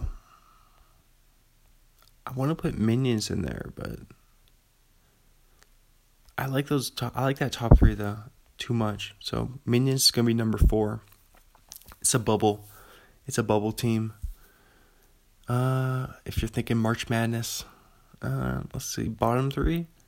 Let's go Our Brand's Crisis, just because that one looked ridiculous. We'll we'll go um, Loverboy, and and we'll go Two Weeks Notice. That one looks kind of. Who is that? Oh, that's Hugh Grant on the cover with her.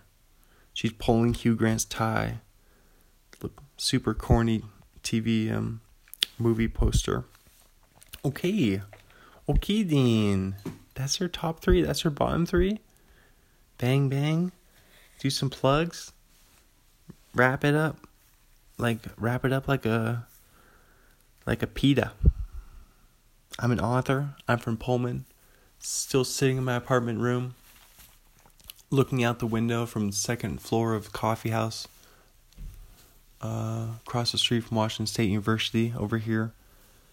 Find my books on Amazon, Kindle, Barnes & Noble. Sponge Cake, a mostly made up story about a completely insane town and what's in the fridge. Sponge Cake is set in New England. It's based around a middle school bake sale. It's an adventure caper, and it's told from the point of view of four different main characters, and all ties together in the end. So, super fun to write, super fun to read. I think you guys will enjoy it. Can't wait till you get it. Uh, also, pick up What's in the Fridge. Um, inspirational, motivational, spiritual book, um, self help, and some short stories, um, pop culture, haikus, poetry, lots of writing about Nicolas Cage and other actors, and lots of entertainment, lots of movie writing. So you guys will enjoy that one. Um, check those books out, pick them up. Go to my blog, thegoat1.blogspot.com, my website, christheauthor.com. Follow me on Twitter, christheauthor8, and Instagram, chrisarneson8. Thank you so much for share, share, sharing the podcast with a friend, family member, coworker, anyone and everyone. Um, we're doing it. We're doing it big over here at Starsborn HQ. I'm so happy that all y'all are along for the ride, and very exciting ride. Uh, such a it's good time. Good time for a podcast. Good times. I'm having so much fun doing it. Um, hoping you guys are having so much fun listening to it too. Um, we're doing it live. Either way, we're doing it. So let's just do it. Closing time. Time for you to go home to the places where you belong. I know who I want to take me home. I know who I want to take me home. I know who I want to take me home. Take me home. Closing time. Time for you to go home to the places where you belong. Once again, thank you so much for joining me for yet another episode of A Stars Born. I'm your host, Chris Arneson. Um, had so much fun talking to you about Sandra Bullock tonight. Thank you so much uh, from the bottom of my heart. Thanks for telling people about the podcast. Thanks for spreading the good word. Uh, let's just keep doing it. Keep uh, keep doing what you do, baby. I love you.